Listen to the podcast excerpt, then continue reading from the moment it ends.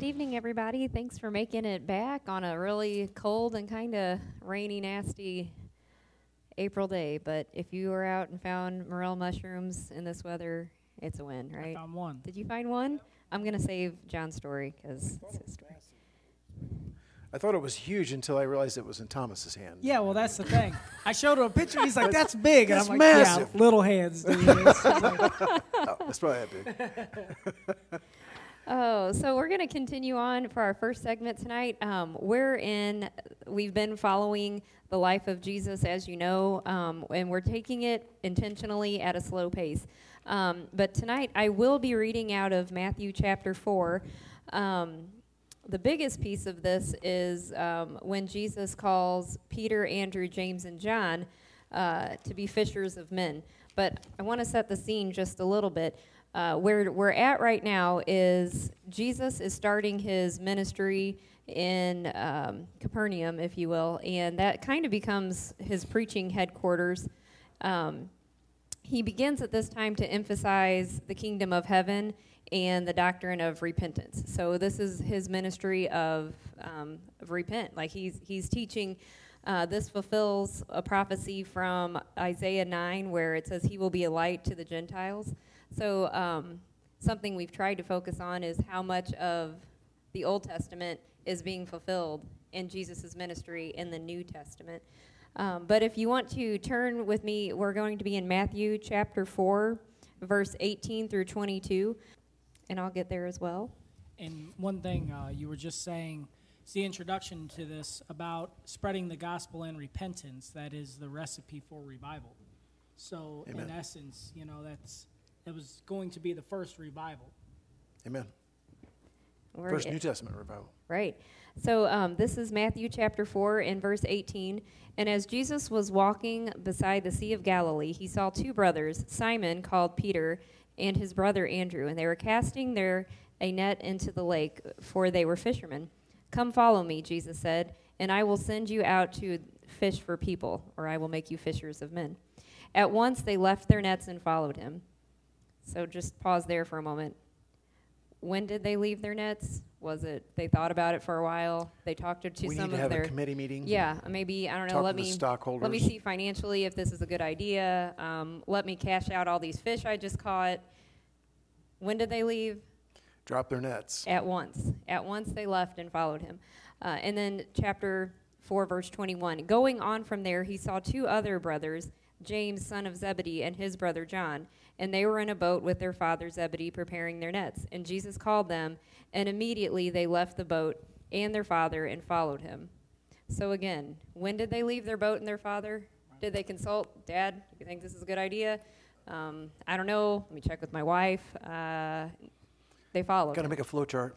Yep. Well, and it just leads. We've we've been talking about this leading up to this point already that Jesus had to have been known, you know. So, and I I don't believe that he was just a stranger to them. I think they knew he was in the area, and it's probably like you know when you're wanting to get picked for the kickball team or Red Rover, you know, it's like, hey, here he comes. And Here comes the captain. yeah, there's there's part of me that feels that when he walked up, they had an idea who he was, and when he chose them, So that was actually one of my questions for Ben tonight, and he is not with us, but uh, very specifically I asked. So a few weeks back, we are in John chapter 1, and Jesus called his first disciples um, Nathaniel, Peter, um, help me out. The, there was four. Andrew. And he called, so he called disciples already. And now, so that had already happened. And so my question for him was so he called these same disciples, most of them the same people, in John chapter 1. And now Luke they've gone back to fishing. And now we're on to Matthew chapter 5. So we are down the road, and, and not just like in scripture, but in physical time uh, has passed. And now he's calling them again. Um, So do you think that's the case? I do, and I, I.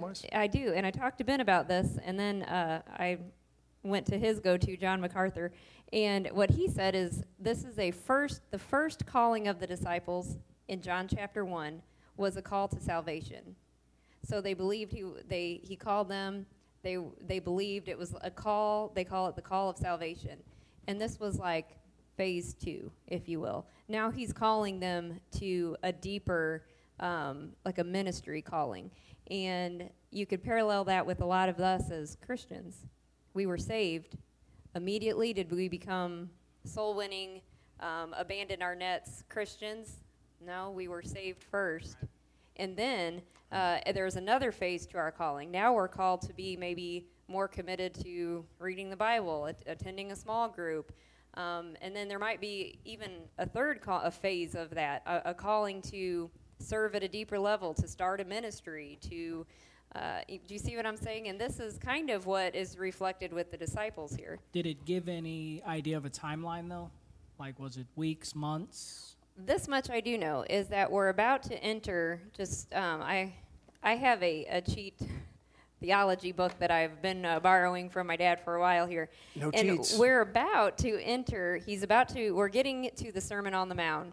We're getting dangerously close to Jesus starting his second year of ministry. So when he called the disciples the first time, that was right before he performed his miracle to change water into wine. So that would have been near the beginning of his first year. We're towards the end of his first year, beginning the second year. So do If I have a direct amount of months? No, No, but but I know some time has passed. I- And if you read the first few chapters of each gospel, you get more information about it.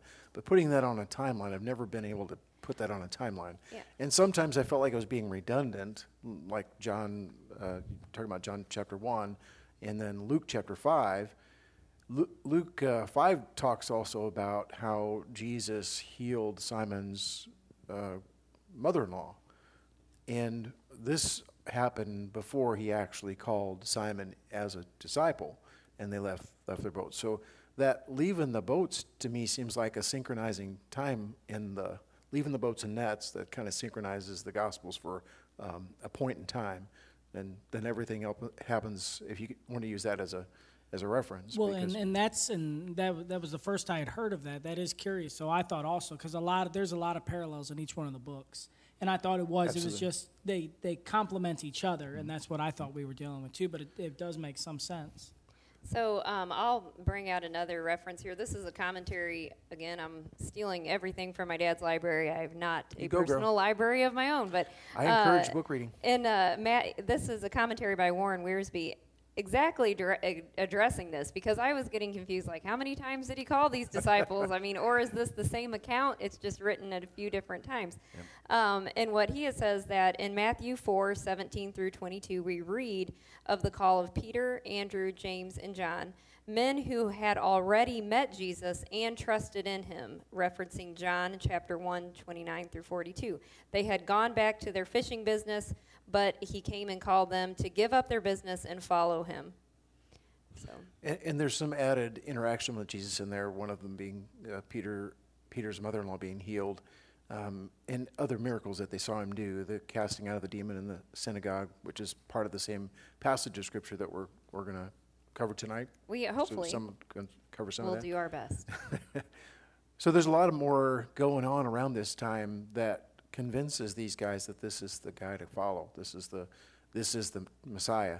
At least they're getting the it's starting to dawn on them that this may be the Messiah. Maybe it maybe it hasn't dawned on them completely that Jesus is the Messiah, but certainly enough to go on to convince them. I was about to say uh, they believed enough that they left their their business and moved forward. Uh, Sunday at church, if I'm becoming uh, like the quote of the week, we had the quote of the week during the Easter walk. So on Easter Sunday, Ben said, "You know, here Jesus is raised from the dead." Uh, and then he goes to find them, and he goes, "And you're fishing again? Come on, man!" and I was like, "Don't you know that is probably what Jesus wanted to say?" Well, see, you know, that's an interesting uh, po- point that you brought out. I, I just went to the, I read the section on them being out to, to fish all night long, and Jesus comes up and says, Why don't you try dropping the net down over here? And, and you know, it's not like you have to guess what Peter's thinking at any point in, the, in Scripture. He, he says, what, Oh, Lord, we've been toiling all night. Really? Should we really do this? And he says, all right, nonetheless, because you say so, we will. And m- remember, Peter's had some interaction with Jesus, knowing that he is a, a man of God. Drops the net and he starts pulling up the fish, and the, the nets are starting to tear because there's so many fish in the net. And they had to get the other boat out to help them get him in. Kind of also as a marker at the start, but then after the resurrection, Jesus is the, the same thing. And if you can picture yourself, Peter says, I don't know what else to do. Let's go fishing. He's like, Jesus I could see a guy thinking that. I got nothing else to do. I can't think of a single thing else to do but fish. So, and the other guys follow him. You can tell he's the leader of the group, he's the mm-hmm. leader of the disciples. So they follow him out to fish, and then they see someone on shore, and he says, Put your net out the other side of the boat. Doesn't that seem like a silly thing to say to fishermen? And Peter could have gone through his, Hey, we're, we've got a panel of experts here that have been working all day. Thanks very much. And, but John says, Hey, that's the Lord. And Peter's like, What? And sure enough, the, the nets are full again. And they, Peter does a Forrest Gump off the boat when he, like Forrest Gump sees Lieutenant Dan, Yeah. just jumps off the boat. Lieutenant and, and he goes to, to meet the Lord.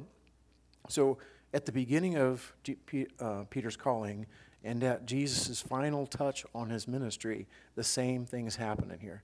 Um, so almost the thing, same thing that Peter realizes that Jesus is sending me off to be a fisher of men, and he's put his stamp or hand, uh, his affirmation, his word of affirmation, his hands of affirmation on my life. I'm done with the with the cheap stuff. I'm going to embrace what he's got. And it for me. took him that long to get to that point. So he'd been following Jesus in his ministry for three years. And again, and we mentioned this yesterday with the disciples, they didn't always they didn't always get it right. They didn't always do it right. They didn't always understand. They really they really went through a lot of different phases. They weren't always sympathetic. They probably weren't always these soul winning, I've got such a mm. heart for the lost kind of guys. Like they had to get there, just like we're on a journey to get there. And, and could that be, though, the least any man should boast? You know, that, that Jesus would pick them. Because if he just had a dream team of soul winners, they would look like the Pharisees and the Sadducees. Right. He had a ragtag bunch of It, just. fishermen, look at- literally. yeah. Like, why didn't he pick the priest? Like, why did he pick fishermen? Well, and, and that and that should encourage us as just normal people because every day we always feel like we're falling short, and we said that that's who Jesus hmm. goes after, and that's why he did it. You know, like even in when Thomas was like, "Unless I place my finger in the nail wound or in his side, I will never believe." You know, That that was up to the risen, right. last days, and he still said he would never believe. You know, and that's it, it's hard to imagine that. And so I heard someone saying uh, this last week how sometimes we think, oh, if this famous person could just get saved, then think of how many people they could save because they're so famous and they're so, you know, in mm. the media or this politician or if that person. But that's not who Jesus was rubbing elbows with even when he walked on the planet. It was always the common person. Yeah. But with that platform, it's funny you said that. Is I don't know if anybody'd seen the news, the big Coachella. I guess that's the new. It's like the Woodstock for cool kids. I guess I don't know. You I'm know, It's- well, it's where where I the can't believe I didn't know, Thomas. Oh, Yeah, yeah, I, I- I, I am just not saying anything because I have no. But it's Should've- like we you should have know, been on the poster. I'm yeah, the, the Kardashians and stuff go to these things. Well, Kanye West was there, and he did a Sunday morning service. I don't know if you'd heard about this. I did hear about that. Yeah, and he preached. I don't know exactly what he preached. He sang his song "Jesus Walks," you know, but um, fifty thousand people attended. You know, and this is a big party, you know, and it's like so. It just Our makes Jesus is pretty big if they if he can use Kanye West. well, that's Amen. that's Amen. that's what I mean. It's just there's nothing impossible, you know. But Yeah. using using Oh, that yeah. platform is But these guys turned the world on end. These these twelve unknowns Yeah. in uh, in Israel, yeah, and the the fact that Peter and his panel of experts couldn't catch a fish all night, and Jesus could say, you know, just just drop the net out one more time. Unquestioned obedience is so much more fruitful than all of the teams of experts, all the latest technology, all the Well, Ben says it world. almost every Sunday. Initial promptings of the Holy Spirit. Amen. That is faith, and that's when they the Holy Spirit's tapping you on your shoulder at the gas station. Go talk to that person. Hmm. We should do it. You know these this Amen. these are some of the lessons these men taught. They just did it. And if they, if what if they would have hesitated? You know, what if? Yeah. You know, Jesus just what keeps if their walking. father yeah. Zebedee was like, I don't think so, guys. We've We, been- you know what? Let's just stick to the family business. We've been catching fish for generations. That's who we are. We're fish catchers. We don't go to church. We don't, you know. What if? Well, and Jesus said it over and over again um, about like your immediate family was like, let the dead bury their dead. When the men said, well, we have to go bury our family, you know, and, and Jesus is like, no, you come with me. Let the others worry about themselves. All right, a few more points here before we move out of um, this segment. I just don't want to miss it. But um, going on in um, this part of Jesus' teaching, um, he's in a synagogue And this is found in Luke chapter 4 and in Mark chapter 1, um, where this is the first time we see he cast a demon out of, uh, he's at synagogue. You never know who's going to show up at church. And a demon possessed man is there. And he's he's um, afraid of Jesus, and he's saying, "Why are you messing with us, Jesus?" And Jesus has all authority over and cast the demon out, um, which is his third kind of miracle. So his first miracle, he turns water into wine, which shows his authority over creation. Then he healed the nobleman's son. We talked about that a while back, which shows his authority over disease. And then now he's showing his authority over Satan by beginning to cast demons out. So we heard Ben say on Sunday um, that he, he healed all kinds of things. He had power over every type of disease imaginable. He had power over death. He had power over demons. He had power over creation. So, in this time, in this first year, in front of these disciples that he's called, he is showing his authority over everything. Well, m- m- me and Gavin were speaking about this. One thing that stood out to me on when he went in into synagogue is the demon was already there. It was there before he got there, from what I read.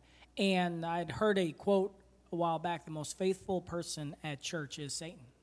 And so here at synagogue, or he's in the car on the way. I know that. Yeah. and, and that's it. Seen him. So, so these people are there to worship and do their things, and there's at least one demon there, you know. And then that that struck me as, and like in the demon said, "Why are you here? Why are you here?" So they didn't really quite know yet. I would presume, but um, but yeah, that that just struck me that there's a demon there at synagogue just hanging out. They're just you know? getting a flavor for Jesus' power right. and, and his presence, yeah. And th- this, he keeps telling them to be quiet. He keeps telling them, shut he up. He doesn't let them talk. Get, and multiple accounts of that. Uh, hold, hold thy peace and come out of them. You can. I, I, just picture a demon starting. Who are you, son of God? You know, just yeah. suddenly they can't talk, and and Jesus, what I would like to see that because I don't know if there's times, I don't know how people picture Jesus, and sometimes I, my my picture of him changes, and but here he has so much like he shuts him up, be quiet, and he wasn't this kind, gentle, let the children come to me, Jesus. At this time, he is shouting this demon down, um, and I wonder too why he didn't let him talk, like. He, the demon was saying, "Oh, you're you're the son of God, or what do you?" And he didn't let him finish. I wonder. Why. Do you why. think that? And I, you know, it just occurred to me that allowing them to identify him would that give them cre- credibility? You know, what I'm saying he wouldn't want them to have the credibility that that would give them. Because uh, then you'd have to believe the things that demons were saying. Demons were saying people. that he really was a Christ. That's just a thought, and the fact that they could recognize him testifies to their fallen nature. That they at some point had seen him in his majesty and recognized that in his spirit on earth. Um, it, you know, they said they were astonished at his doctrine, for his words were with power. They must have recognized that tone in his voice or that that uh, tenor of, of his speaking with power and with authority. Maybe that's what caused him to recognize him, or the fact that he was healing people. People were listening to him, and his doctrines were astonishing. So, well, and, interesting. And that's one thing I think we, the church, has suffered for over 50 years. Why we've got to a point where we're at is you don't have to mistake kindness for weakness. And so often we're so timid to stand up for something we believe in because we don't want to look like a jerk or we don't want to offend somebody. Offend but those who know the right to do and do not do it, for them it's a sin. You know, so Jesus, right there at that point, he knew what to do and he shut up. You know, he just laid it down. And like you said, he wasn't the super nice guy. He, he yeah. laid down the law. And it says, um, he said, Come out of him, and the impure spirit shook the man violently and came out of him with a shriek. Can you imagine the people with the hairs on the back of their neck standing up like, did, did that just happen? Did that? When I read that, it reminded me of like a Ghostbusters, you know, just. It you can almost hear the shriek, yeah. kind of like a firework, one of those weird.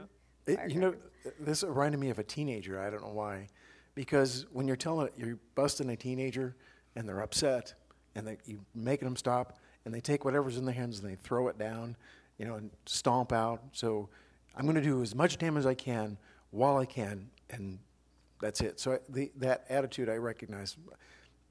And I have had that attitude too. I'm not saying teenagers are possessed. I'm just saying that's the kind of sure. attitude that I see there. Is that I'm going to do what I can on my way out. Uh, the devil did that to him.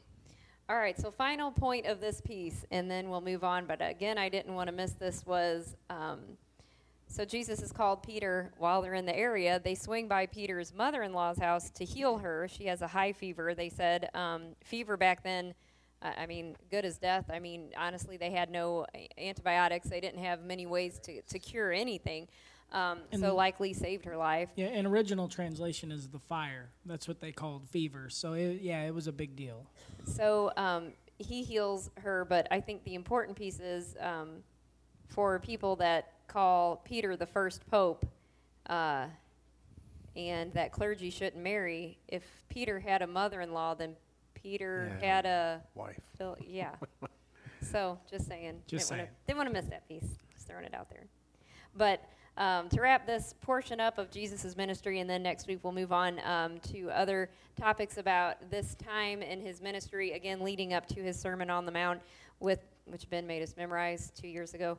Um, but he he healed many people. He cast demons out of people. He did miraculous things all the time. People flocked to him. It was not. Uh, he was at this point in time a very big deal, very popular. And the personal touches that he had too, like uh, with Nathaniel when he said, uh, "Bill, there's n- here's a man in whom, whom is no guile, is- and. I, I saw you under the fig tree," and he was just mortified about it. So the personal things that Jesus said that revealed to that people personally that he knew them and he knew them intimately before he, even they knew him. Those are the things too that would convert people to right personal so touches. that's right nathaniel at first you know you know jesus of nazareth can anything good come from nazareth and then he reveals a few things just in words to nathaniel and then basically says to him you know you ain't seen nothing yet bro i mean just hang with me in this next year i'm going to blow your mind Yeah, I can see your heart. I can see that you, you truly have no guile. You, Mm-hmm. you- so you're an honest man. all right so we'll stop there and we'll do i'm just saying anyone I, my I'm just saying was the dogwood trees today are incredible. Beautiful. All at one time, they're bloomed. It's amazing. like the whitest white it's it's my favorite tree It is I say all the amazing. time. Well, If you I, haven't seen them, I actually, yeah, they and last year they didn't even bloom at my house. didn't seem like yeah. No, but uh, it was weird. But no, so I had almost had two. So I have said here in the radio program, I've gone like three or four years without cussing. I praise the Lord. But the only time that I cuss is if I find a copperhead. You know, Oh, like I grab a board. So I was i up meant here. to say shoot yeah. So I was up here Saturday loading up firewood for Mr. Graves. And uh, he got all the rest of our firewood. And for anyone listening, he blessed us and told us we can keep everything we've built on his property. Awesome. So that's a blessing. Thank you, So Mr. nice. Graves. Yeah, absolutely. Well, so I'm loading up this brand new firewood right by the upper room, and I pick up a board, and a big old copperhead shoots Oh, out. boy. And I didn't cuss. I was like, praise the Lord. But I did tell him to go to hell when I cut his head off. So I, I, I told You Does that so count? you sent him Does that back where he belongs. well, yeah, it's a copperhead. You know, I wouldn't do that to any other. But uh, yeah, so Pastor Ben got a kick out of that. But uh, so no, my other I'm just saying is I saw this today. Woman emerges from coma after nearly 30 years. wow. And if you read, um, it's the he did a great job putting the side by side. Farther down in the article, it says soon she was calling the names of family members and reciting prayers. Um, so she was 27 years old, and her son remembers her. They were in a car and they got in an accident, and she shielded him right before they crashed. He was unhurt. 27 years old, she goes into a coma. So nearly 30 years later, she wakes up. 57. 57 years old, you know, almost, almost 60. adults. And and it just blew my mind on so many levels. For one, they had to have the faith and hope. You know, can you imagine that? One day, she's a vegetable. Just one day, and they did this for 30 years. 30 years. And there's, you know, I'm going to try to keep track of this story because they said when she woke up, she was reciting people's names that she knew. But this is a 27 year old woman now in an almost 60 year old body. Her son is 27 years older. He Same was just age. a little guy. And, um, you know, it's absolutely a God thing. So Amen. that, that kind of blew my mind. And, and I'm curious just to see, you know, what else has happened there. So, but I'm just saying that's pretty amazing. is- Amazing. amazing. Yep. Mine's way weak compared to that. Thanks for bringing the storm What's there. big gun? Uh, I'm just saying, I've made it 38 plus, uh, almost 39 years now. I've never had poison ivy until now. And I don't go in the woods. I don't know if that surprises you. Uh, I don't I don't know how to use weapons. Well, that explains it. Zero survival skills. And I didn't go in the woods. I got it from John. Just, I guess the oils, you can spread it. I, and I even said, in all my knowledge of poison ivy, which is none, I can't, I've never had poison ivy. I don't actually think I can get it. And I'm 100% sure I can't get it from touching your arm. And, And you got it. yeah, it's just like I've the fire. from dogs. Yeah, I've gotten it from dogs, from pets. Well, I'm a believer. And I'm not going in the woods until there's a cold frost. Like, freeze that over, I might emerge near a wood. I'm not line. even sure Next that year that at the does it, Miracle though. Station, Yeah, it'll just you- be clear cutted all the way around it. Yeah, I'm not even sure that does it though, because even in the wintertime you can get it. Oh, boy. Well, Sorry.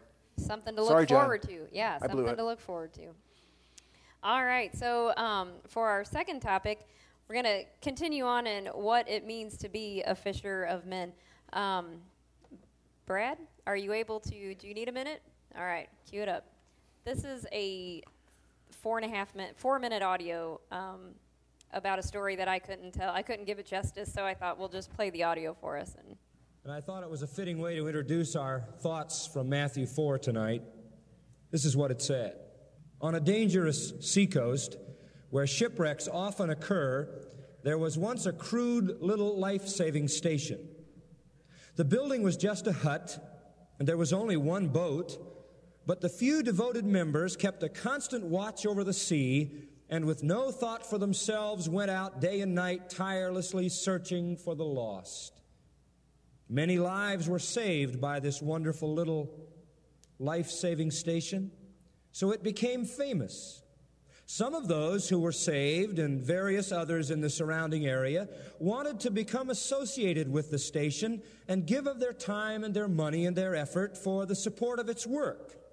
New boats were bought, and new life saving crews were trained, and the little life saving station grew. Some of the members of the life saving station were unhappy that the building was so crude and poorly equipped. They felt a more comfortable place should be provided as the first refuge of those saved from the sea. So they replaced the emergency cots and beds and put better furniture in the enlarged building. Now the life saving station became a popular gathering place for its members, and they decorated it beautifully and furnished it exquisitely because they used it as sort of a club. Fewer members were now interested in going to sea on life saving missions, so they hired lifeboat crews to do this work. The life saving motif still prevailed in the club's decorations, and there was a liturgical lifeboat in the room where the club held its initiations. About this time, a large ship was wrecked off the coast, and the hired crews brought in loads of cold, wet, half drowned people.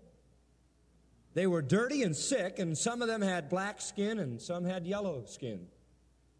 The beautiful new club was considerably messed up. So the property committee immediately had a shower house built outside the club where the victims of shipwrecks could be cleaned up before coming inside. At the next meeting, there was a split in the club membership. Most of the members wanted to stop the club's life saving activities as being unpleasant and a hindrance to the normal social life of the club. Some members insisted upon life saving as their primary purpose and pointed out they were still called a life saving station. But they were finally voted down and told if they wanted to save the lives of various kinds of people who were shipwrecked in those waters, they could begin their own life saving station down the coast a little ways, which they did. As the years went by, the new station experienced the same changes that had occurred in the old one. It evolved into a club, and yet another life saving station was founded. History continued to repeat itself, and if you visit that coast today, you will find a number of exclusive clubs along the shore. Shipwrecks are frequent in those waters, but most of the people drown. thanks, Brad. What a simple. So, Shocking. yeah, right? Shocking. It's the sadly perfect analogy of what goes on in churches across America.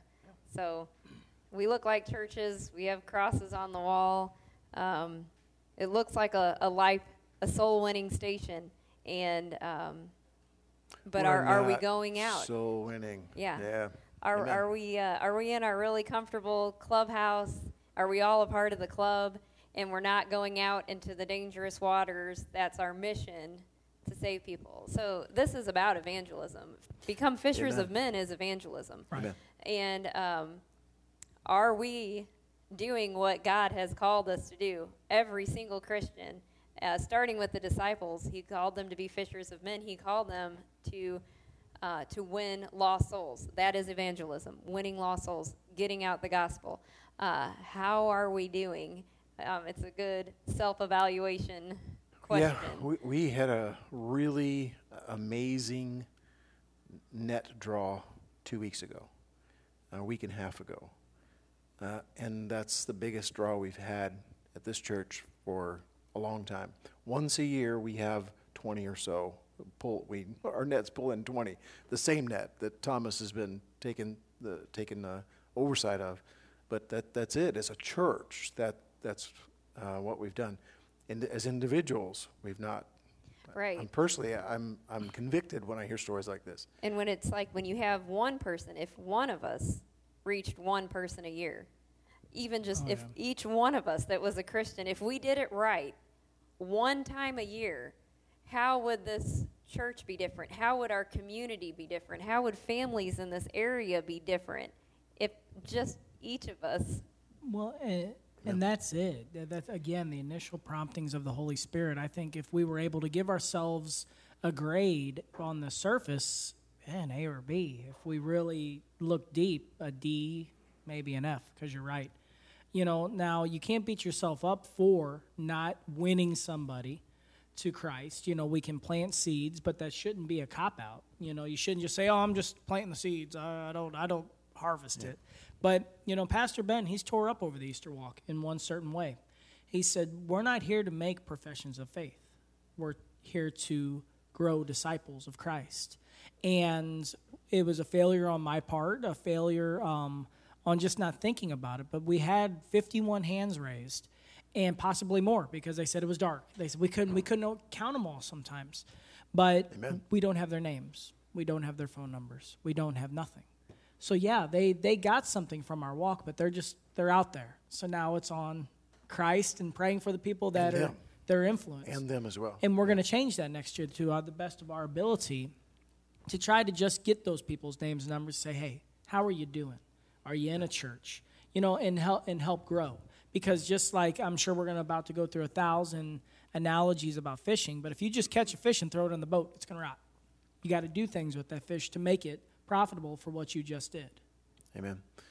Yeah, and the the uh, I think the critical thing is that they've got to understand the gospel. You, you can't convert them, but they have to understand that there is a, a, a Messiah, that He can forgive sins, and there's eternal life that He offers. They have to understand the process, and then it, then it's up to the Holy Spirit to finish that that deal for us. We, we have to remember that that we're, we have to be faithful to the gospel, and then the Holy Spirit, like uh, Dale and and uh, Russ and Gary were faithful to sharing the gospel, and God did the rest. Yeah, amen. Fifty-one people came to know the Lord. And and and we got to that's follow up. Amen. And that's not a shameless plug. It, it- call it a shameless plug. I don't care for the Easter walk. That's that's what I I just pray that each person realizes because it is scary to walk up to that person at the gas station and all that. So this could be your part. This could be your one time. And yeah, praise the Lord. Fifty one. And there wasn't a, an actor or a worker here at the church that I saw even give less than 110%. And I, I think we felt that energy this year. We felt Jesus walking through this walk. We really did. And each group had so many just new faces. But yeah, this, this is our chance as a church. But like you said, we need to have the many Easter walks every day in our own Amen. lives. Amen. Uh, someone texted in some problems with the church is that we come to church um, and we leave our faith in the church and it doesn't go out the door. That's the same as the analogy that the speaker gave at the beginning of this. Like we have our our beautiful buildings, but we're just keeping it here. We're not going out to sea. We're not going out to save the lost out of a drowning ocean. Uh, and the only difference between a church and just a, a nice social club is Right. evangelism. I mean, otherwise you're you're just something social. Well, and that was what the analogies of being uh, fishing for fish and fishing for men is the same thing. One of the first things is you have to have the desire. You know, if he he can call you a fisher of men, but if you hate fishing, if you don't want to put in the time, if you don't want to put on the clothes and get in your Right. truck and put the boat, So let me set this up. What Tom is getting at now is I'd asked us each to compare. Jesus said, be fishers of men. So take a comparison between a fisherman and, and a soul winner. How are they the same? It's the perfect analogy. And when Jesus said to these fishermen, I will make you fishers of men, they got it. They understood, like, oh, I mean, that, that rang very clear to them. Uh, and so, what is the similarities to you between a fisherman and a soul winner? I've got a list. Let's hear it. Let's hear it. Probably going to stomp all over mine, so uh, you might. so you got a list. Go. you, you go. I'll, I'll finish No, up. or- no, bring okay, it s- so, if you are a fisherman, you have to know something about fish. You have to know where they live. You have to know what they do, uh, when they would be hungry, what, What they circumstance, what they want to eat, what they want to, what they want to know, what hopes they have and dreams they have. What does a what hope and dream does a fish have? a cricket without a hook in it, I guess, is a dream a fish has. Uh, but what what do they you know what are they aspiring for? Um, you have to have a fisherman who, who's willing to be faithful, um, and you can't just go fishing one time in a year and expect to be a, an expert fisherman. You have to fish every day. You have Yeah. to fish every day. I didn't catch anything, but I'm going back out tomorrow. I would venture to say Aaron Click didn't become the expert angler that he is by fishing once a year. Uh, and as a matter of fact, according he to his literally does it every day. That's what I every started day. to say. Yeah, he, he, he d- probably doesn't miss a day that he doesn't go. Man, if he could put that into being a fisher of man, I hey, mean, amen. and hey, he probably does. No one well, Aaron. and listen, but disclaimer there. and, and, and not to, to derail your but when you watch a true fisherman like aaron i i can't fish i'm not very good at it i do enjoy it but they'll say there's a fish right there and i've seen men throw it pow they got it yeah, that I, easy I've been with a guy like that too. yeah and it becomes second nature you know Yeah, he'll, he'll say that you're going to get a hit here. You're going to So get a hit here. practice, Practice, yeah. perseverance, practice. Keep Know going. your environment. Yep. Uh, know the- your environment. Yeah. The more you fish, the more you catch. What message and technique would attract them? There's different uh, presentations that fishermen do with a different lure or a different setup or different rig. They, they try different things. Um, shouldn't be stuck with just one. Um, if you only have one lure, you probably only catch one kind of fish and one t- and one particular type of condition. Um, so and that's where we got to be careful where some people just like we talked about pastor ben when jesus turned water into wine a lot of faiths and a lot of people in the world will use that scripture just to be alcoholics to be truthful but so changing your lures when paul said be all things to all people he wasn't meaning go sit down at the bar and put down a couple shots to try to win that guy to jesus Yeah. but don't be afraid to put yourself in positions with people that are different from yourself and uh, so amen, amen. And again, I think our That's church is doing a really good job with our ministries. But here I'm I'm wanting to focus on what are we doing individually to be a fisher. I think our church is really uh, get, getting a lot of um, great results from some of our ministries, CR. and some of them are growing. And um, and we, I think all you know, like Ben said, if you have a vision and an inspiration Yeah. to to do a ministry, I mean, do your ministry. But I mean, what are you doing on the day in day out uh, to be a fisher of man? Yeah. Instant obedience to Mm-hmm. God's word. And I, I have to confess, I am not. I'm the let's get a committee and think about it when I feel like God has uh, prompted me to do something, and both were present, presenting the gospel to somebody who I felt uncomfortable about sharing the gospel with. I've just learned to embrace that phrase, awkward is awesome. Just, just Yeah. r- roll in it. Um, one, I knew that I was supposed to share the gospel with this lady that I was working with, and I, it was probably three months before I actually approached her. And she actually made a profession of faith right there. The other one is still working on. I don't. The jury's still out on them. I presented the gospel to them in the best way that I could that they could understand, and that one's still out. I'm, I'm just was faithful to presenting the gospel to him, and the rest is up to the Holy Spirit and the Lord. And I keep praying that God will. He, he's. I've shared the story. He's got a very thick accent, and he's hard to understand. I'm sure he had a hard time understanding me. I just keep praying that God will reveal to him in a dream. Give him a dream about what the gospel uh, is uh, and what I'm trying to say to him, so it would make it clear to him. One of mine is trying to maintain my witness, being in season, Mm-hmm. even when you're out of season, being in season all the time.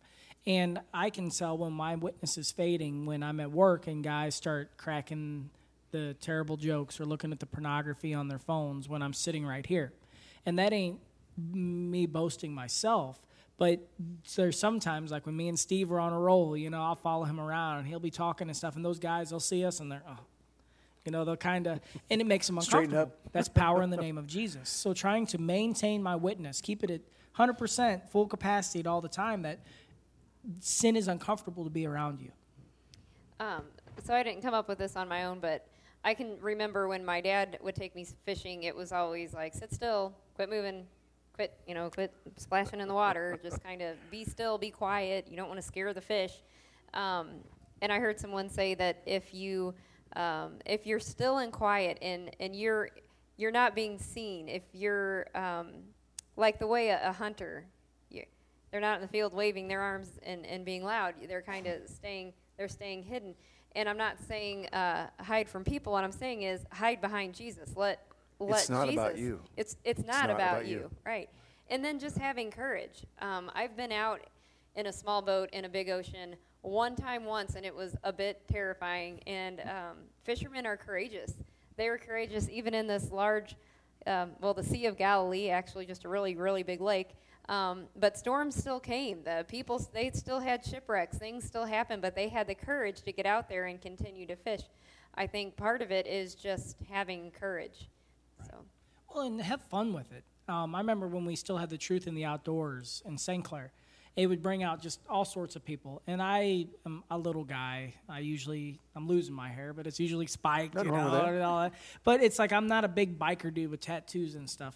And I would take these tracks, and I would walk up to the biggest biker guys, like the meanest looking dudes, and I'd be like, "Hey, here's something you don't want to read," and they just look at me and be like, "What is this guy?" they grab it, they they kind of chuckle, but you have fun with it. You know, it's The like guys now- that fish all the time enjoy it. Well, and that's the thing, and, and don't assume certain people won't enjoy the gospel. I always struggled with that. You know, if it was a 90 year old woman, I would think, oh, well, I can talk to her about Jesus, you know, but this guy here, I can't. And I, I'll tell you what, the, the negative comments that we got about the Easter walk, they were all women over 75. I'm serious. I, I went through every one of them, and I'm like, you know, so what is it? You know, it's like, it, you know, so it's it, don't assume that they don't want to hear the gospel. Yes, I'm only a Christian in a controlled climate. Right. yeah. Oh, funny. Um, I, I think my the key to being a good soul winner, and you guys all said it in one way or the other, is definitely obedience. Um, I actually thought I, as I'm looking at this Bible commentary that again I told, took from my dad's, and it made me think of it tonight. That I've not always been obedient. And I can remember picking up this book out of my dad's library at like 18 and literally using it to paint my fingernails on. That was the only time I touched. And I remember looking at it like Bible commentary, lame. my dad, oh my gosh. You know, that is how my 18 year old mind thought. Never did I think, oh, 20 years later, I'm going to be combing through this.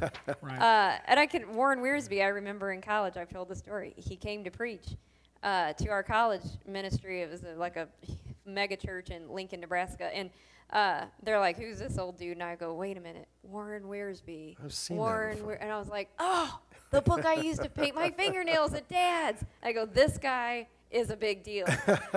but obedience, yeah. obedience, obedience, and maybe, and I'm not who I was 20 years ago, but I'm not now who I'll be 20 years from now either as a soul winner. And I think it's being obedient, like you said, every day, um, di- diving in. Um, if and you're, it's okay to enjoy it.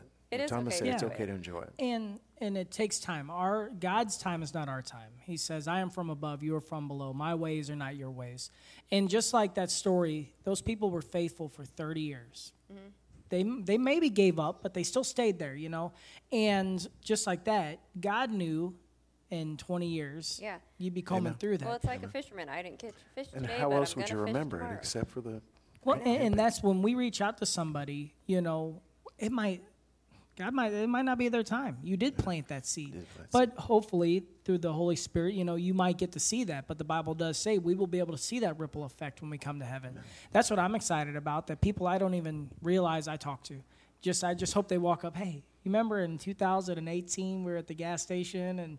You know, that's when I came to the Lord after that. You know, so just don't give up if you don't see results right away. Obviously, somebody had talked to the woman that I shared the gospel with before because the, the her eyes got big as saucers when I asked her if she knew uh, what who Jesus was, and she it was like somebody had already talked to her, and she was like, "Oh my gosh, here it is," and she was just waiting, I guess, to hear from one other person that Yeah, and and brother Todd, he's done it before. Um, one of the Woodcock sisters, I can't think of her name. Sarah. Sarah, yeah. When he, we just we assume everybody we're with is saved, you know. And he just asked her, and she's like, no. Like wow, you know, I was working with little Genoa. Little Genoa reaches out to hitchhikers and asks them if they know Jesus. You know. Amen. Well, we were work- we, we were working the Easter walk, and I said, you know, you're saved, aren't you? He's like, no. I said, really? You know, and we went through all the tenets. He knows it. And I said, well, why not? He said, I'm just not ready. I'm like, well, praise the Lord. Honest, But I would have good. assumed he was saved. Don't be afraid to ask somebody if they're saved. That Amen. awkward is awesome because that could be what breaks the ice. And once the ice is broken, you're in. You're Yep. you're Or submerged. it's, no, but I need something. I Yeah. think Yeah. a lot of people really are hurting. It's, they it's really simple. are. You know, one of the tricks I've used too is I'll just say, "What church you go to?" You know, that just It's blows people's door. minds. Yeah. It's probably easier nowadays to say, "Are you saved?" Because at least it'll start a conversation. Can, All can I put one twist Yeah, on this yeah, before we close with this topic? It's uh, my my twisted mind went right. We, talked about back and forth on our text how being fishers of men is a lot like fishing, and and soul winning is a lot like fishing. My mind went right to the opposite. But there are some things that it's opposite of too. There's there's some things about winning men that's not like uh, fishing for men is not like fishing for fish. And one is the bait or the lure. So it, when you're fishing for fish, you use something plastic or false or something that looks like something really good. And then when you're winning men and women, you're talking about something that is really good and is really satisfying and is really um, fulfilling. It is worth lunging for, for reaching for and grabbing for. So you're using the truth versus something deceptive. And of course, you know the the you, you, the old uh, counterfeit uh, story. The people don't bill, like, people don't yeah. counterfeit things that aren't worth anything. Right. So you've got the deception that's a part of uh, people that have been deceived, makes them reluctant to accept the truth, makes them reluctant. You have to be know that about the fish. If, if the the person they've been hooked a few times before, and it was a very unpleasant, painful experience for them, so they're reluctant to to bite on anything else to believe in. Uh, the purpose of, a, of the purpose for uh, fishing for people is abundant life for the fish, not pred- predation on them. It's it's providing them life, not death. And when we catch fish, we make them dead. When we catch people, we make them alive. Jesus makes them alive. So uh, we catch fish and make them dead. He wants us to catch fi- catch dead fish, and so He can make them alive. There's a little difference. And, there. you're multiplying your fishermen. You're not just Amen. catching that. You you're know, making you're a fish a fisherman. you're putting another boat in the lake to catch more people, Amen. which is the Great Commission. Yeah. And uh, people fishing, it's about liberation, not incarceration. So when you're catching fish, you're catching them to, to hook them and put them on the stringer or in a basket. And in the gospel, you're talking about liberating somebody from a, a basket that they're already in, or, or a l- um, chain, chain or something that's hooked through them, a fishing line. And the capture of fish is done against the will of the fish. The capture of men is done by a voluntary submission to the gospel. So it's just a, re- a reverse in some respects of uh, being a fisherman. But the principles of being a fisherman are the same. It's the actual person that goes through being caught. It's exact opposite. All right. So we'll stop there. We only have just a few minutes left. Um, you and I, would you rather? That's, I know, that's so Ben I got We're going to have to change that. but Ben did text in, and I'm just saying, and so I'll read that. And, you know, guys, uh, I, let me just say, I saw Ben at the hospital this morning, uh, sometime around 10, visiting someone from our church. And then he said, Well, I got to go. I need to go preach a funeral. So he made it to the hospital, did a visit, went to a funeral, uh, and had to do that. And then, God bless him, he drove to St. Genevieve to be with um, a member of our church. Her mother, his mother, is passing away. Um, and so he went all the way there. Pray for Ben. Oh my goodness, that is a lot of territory and a lot of stress. Um, but he just texted in. Uh, this is from Ben. I'm just saying, reassuring a precious saint that heaven is her future home, and hearing her say the verse in Psalms 23 Yea, though I walk through the valley of the shadow of death, I will fear no evil, for thou art with me, and thy rod and thy staff, they comfort me.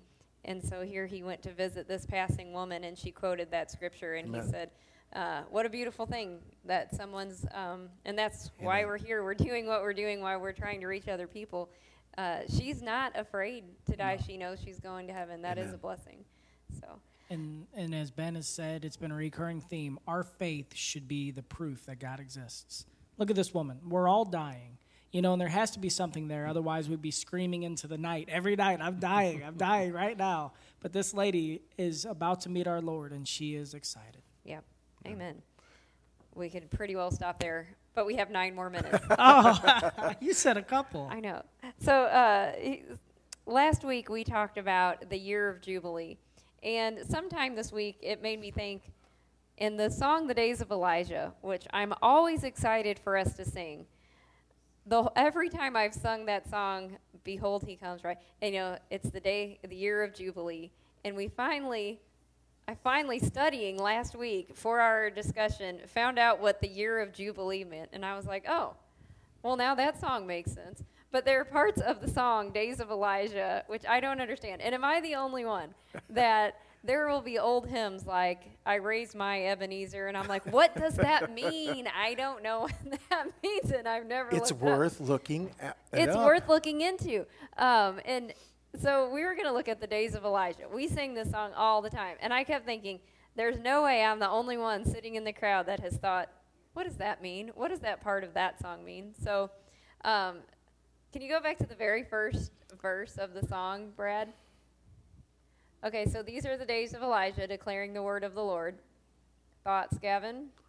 So, in the days of Elijah, he was a prophet that came to Israel in a time when they had wandered away from the Lord. And his preaching and his uh, challenge to the prophets of Baal on Mount Carmel reset Israel for listening to the word of the Lord. And you see very you don't you don't see the Bible doesn't say that, but you see people clinging to God's promises again after him being on Mount Carmel. The example of, of the guy that owned the vineyard and Ahab wanted his vineyard, and the guy said, "No, this is my, this is my inheritance from the Lord. You can't have it." So Ahab then went about trying to kill him, basically put together a scheme to kill him and take his, his vineyard anyway. So that guy was willing to die for God's promises. So you see that happening in, in, the, book, in the book of Kings. Um, so in the, in the word of the Lord, when it came by Elijah, Israel started to revive, started to claim God's promises Well, again. there's no greater smackdown than at the Mount Carmel. You know, when he, what was it, 110 prophets of Baal, and he says, You bring your God, and I'll bring my God. And he called Yeah. fire from and he kept heaven. trash talking him too. He's Yeah. like, well, he, maybe he went out to the restroom. Maybe he's asleep. Maybe you need to cry, cry out more. So he just kept right on. Is that where the WWE got it? he put on the glasses and pulled out the microphone like So, this. yeah, yeah, got out the table and chairs. yeah. But yeah, so the, you know, these are the days mm-hmm. Elijah declaring the word of the Lord. I just picture that moment as mm. just how how did he feel? He knew what he was mm. about to do, and it's it's sad for the people that wouldn't believe him. Yeah. But yeah, what a the- display of that. A God. DVD for Torrent in Heaven. Yeah, when he, when the king sent for him to, to go and get Elijah and bring him, so he sent fifty men, fifty ar- men of the army, and Elijah says, "If I be," a, they called to him, "Man of God, come down here. We're going to take you to the king." He said, "If I be a man of God, then may fire come from heaven to consume you all." Boom! They're all 50 they're all men fifty men down. They did two more times. Finally, the last guys, please have some value on my life. Please come with me. So then he says, "Okay, I'll come with you." But the other two didn't learn. But I, I'm glad you're doing this because yeah, when when we read that now, we sing that these are the days of Elijah, declaring the word of the Lord. I'm That's going all to he was picture doing. that fire. Yeah. just Amen. He's, raining down. Yeah. and then these are the days of your servant Moses, righteousness being restored, which we know what Moses did, um, most of us. Um, if we've even watched the Ten Commandments with our parents at some time or the other, we know um, about Moses. Um, so, righteousness being restored. Why do you think, of all the things you could say about Moses, did they choose righteousness being restored? Well, the Gavin? Ten Commandments were delivered by Moses. The law was delivered by him. Um, and, and he certainly, even when they strayed with a golden calf, he disciplined them and brought them back to righteousness, restoring ri- righteousness. So, and all of Israel looked back to Moses as their, their founding father, uh, the father of their country, if you will. The reset Uh-huh. button. Yeah. Yeah. which Jesus is still willing to do for us. Hit the reset Right. button. Yep. Yeah. All right. So the next lines. Um, and these are the days of great trials, of famine and darkness and sword. Still, we are the voice in the desert, crying, "Prepare ye the way of the Lord." Hopefully we are. So who is that? Prepare ye the way of the Lord. John the Baptist. Yes. All right. And so then to the chorus where it says, I think that's next. Behold, he comes riding on the clouds, shining like the sun at the trumpet call. Who are they talking about That's his return. Jesus. yeah. Jesus. And I always uh, can think of my dad saying, I can't wait to hear the trumpet call. Uh, and when I was younger, I was like, oh, that sounds scary. I don't want, I have so much I want to do. And now the older I get, I'm like, let's hear those trumpets anytime. Wow. Let's just bring it And on. I have shared this numerous times. I think uh, I've always felt God's hand on me, but I think part of it was I found an old Good News Bible in my mom's closet. I didn't know what it was, but from my earliest memories, I always turned to Revelations, and I bet I read Revelations thirty times as a preteen, and it scared the death out of me. you know, the trumpets and the blood moon and all that. But Amen. Well, All right. It just occurred to me that this is a celebration of his return. Right. This is the, so Hmm. never never put it together. Riding on the clouds, shining like the sun, at the trumpet call. So the last trump. lift call. your voice. Uh, it's the year of Jubilee, Jubilee. right? Is the next, and so what we talked about last week was the year of Jubilee was um, a year once every fifty A years, reset. where the ultimate hit the reset button, where your everything was forgiven. If you were a slave, you were set free. Mm-hmm. If you had a debt, it was re- it was released. Um, isn't that also when the um, I'm, I'm sorry, I'm, I'm feeling whether it's the fallow, you, le- you leave a field fallow. Um, Like you got your land back, wasn't it too? yeah, if you had land purchased back. land, it went back to the original, original owner. owner. So there was, al- you always had an inheritance in Israel if you were a child of, of Israel. Yep. Reset. Yeah, and Do so they still? Isn't that what's going to happen at the return of Christ? I mean, yeah, everything's going to be everybody, reset. everything will be. The it's the year of reset. Jubilee. Yep. Amen. Yep. Amen. And out of Zion's hills, salvation comes. So, what does out of Zion's hills mean? I'm asking because So I, yeah, I don't know. um, yeah, I- I'm sure it has to do with We can punt that to Ben next week since she stood right. us up. Yeah, This could have been the topic that made him not want to come tonight. or to find another. Uh, no, he had something very important to attend. So Yeah. All right. And so these are the days of Ezekiel, the dry bones becoming his flesh. So describe that for us. So um, I didn't re- read the, but Ezekiel went and preached to the dry The dry bones, bones. and they they they um, reincarnated. Is that the right word? Um, and an then they fought a Bible, yeah. or fought a battle. So they fought a battle for. So they went from being skeleton, like talk about zombie apocalypse. Can you imagine if you were going to fight this battle and you saw that happen? You'd be like, you know what? Uh, Ezekiel I'm going to go ahead and just turn the other chapter direction. 32, if you want to read the account. And then Amen. this is the one that it does concern me because these are the days of your servant David rebuilding a temple of praise. I always thought his son Solomon rebuilt the temple, but did David start it? Is that what? Or is he know. talking put about? If the anybody supplies. knows. Solomon built it. Yeah. Right. David put the su- supplies aside. But are they talking about the rebuilding of the temple of the coming of Christ? Because the return, the rebuilding of the temple ushers in the Antichrist, which brings Christ in the last days. Or could it be your servant David rebuilding the temple of praise and Jesus came from the line of David? I don't know. I've always that's why I said there's so many things in this song that I've been like, Yep. hmm, scratching Have my to head. ask the author of the song about that one. It's a question. Anybody know? Any, Brad, as your wife, the song leader in the church, will maybe have her do a stand-in next Put week her on the spot. it. Yeah. We'll have her sing it, and then Yeah, she has to sing it first. It's like is one of my favorite songs. All right. Well, we're out of time tonight. Um, so next week we'll have three new topics, and we'll continue the life of Jesus and uh, pray for Ben if if um, if that's not part of your normal activities, and for Brad and. Um, they do so much for our church, so many things that we don't see behind the scenes today. I just happened to witness it, and uh, Amen. um, thank you all for being faithful to coming to Wednesday night Bible study. All right, thanks, everybody.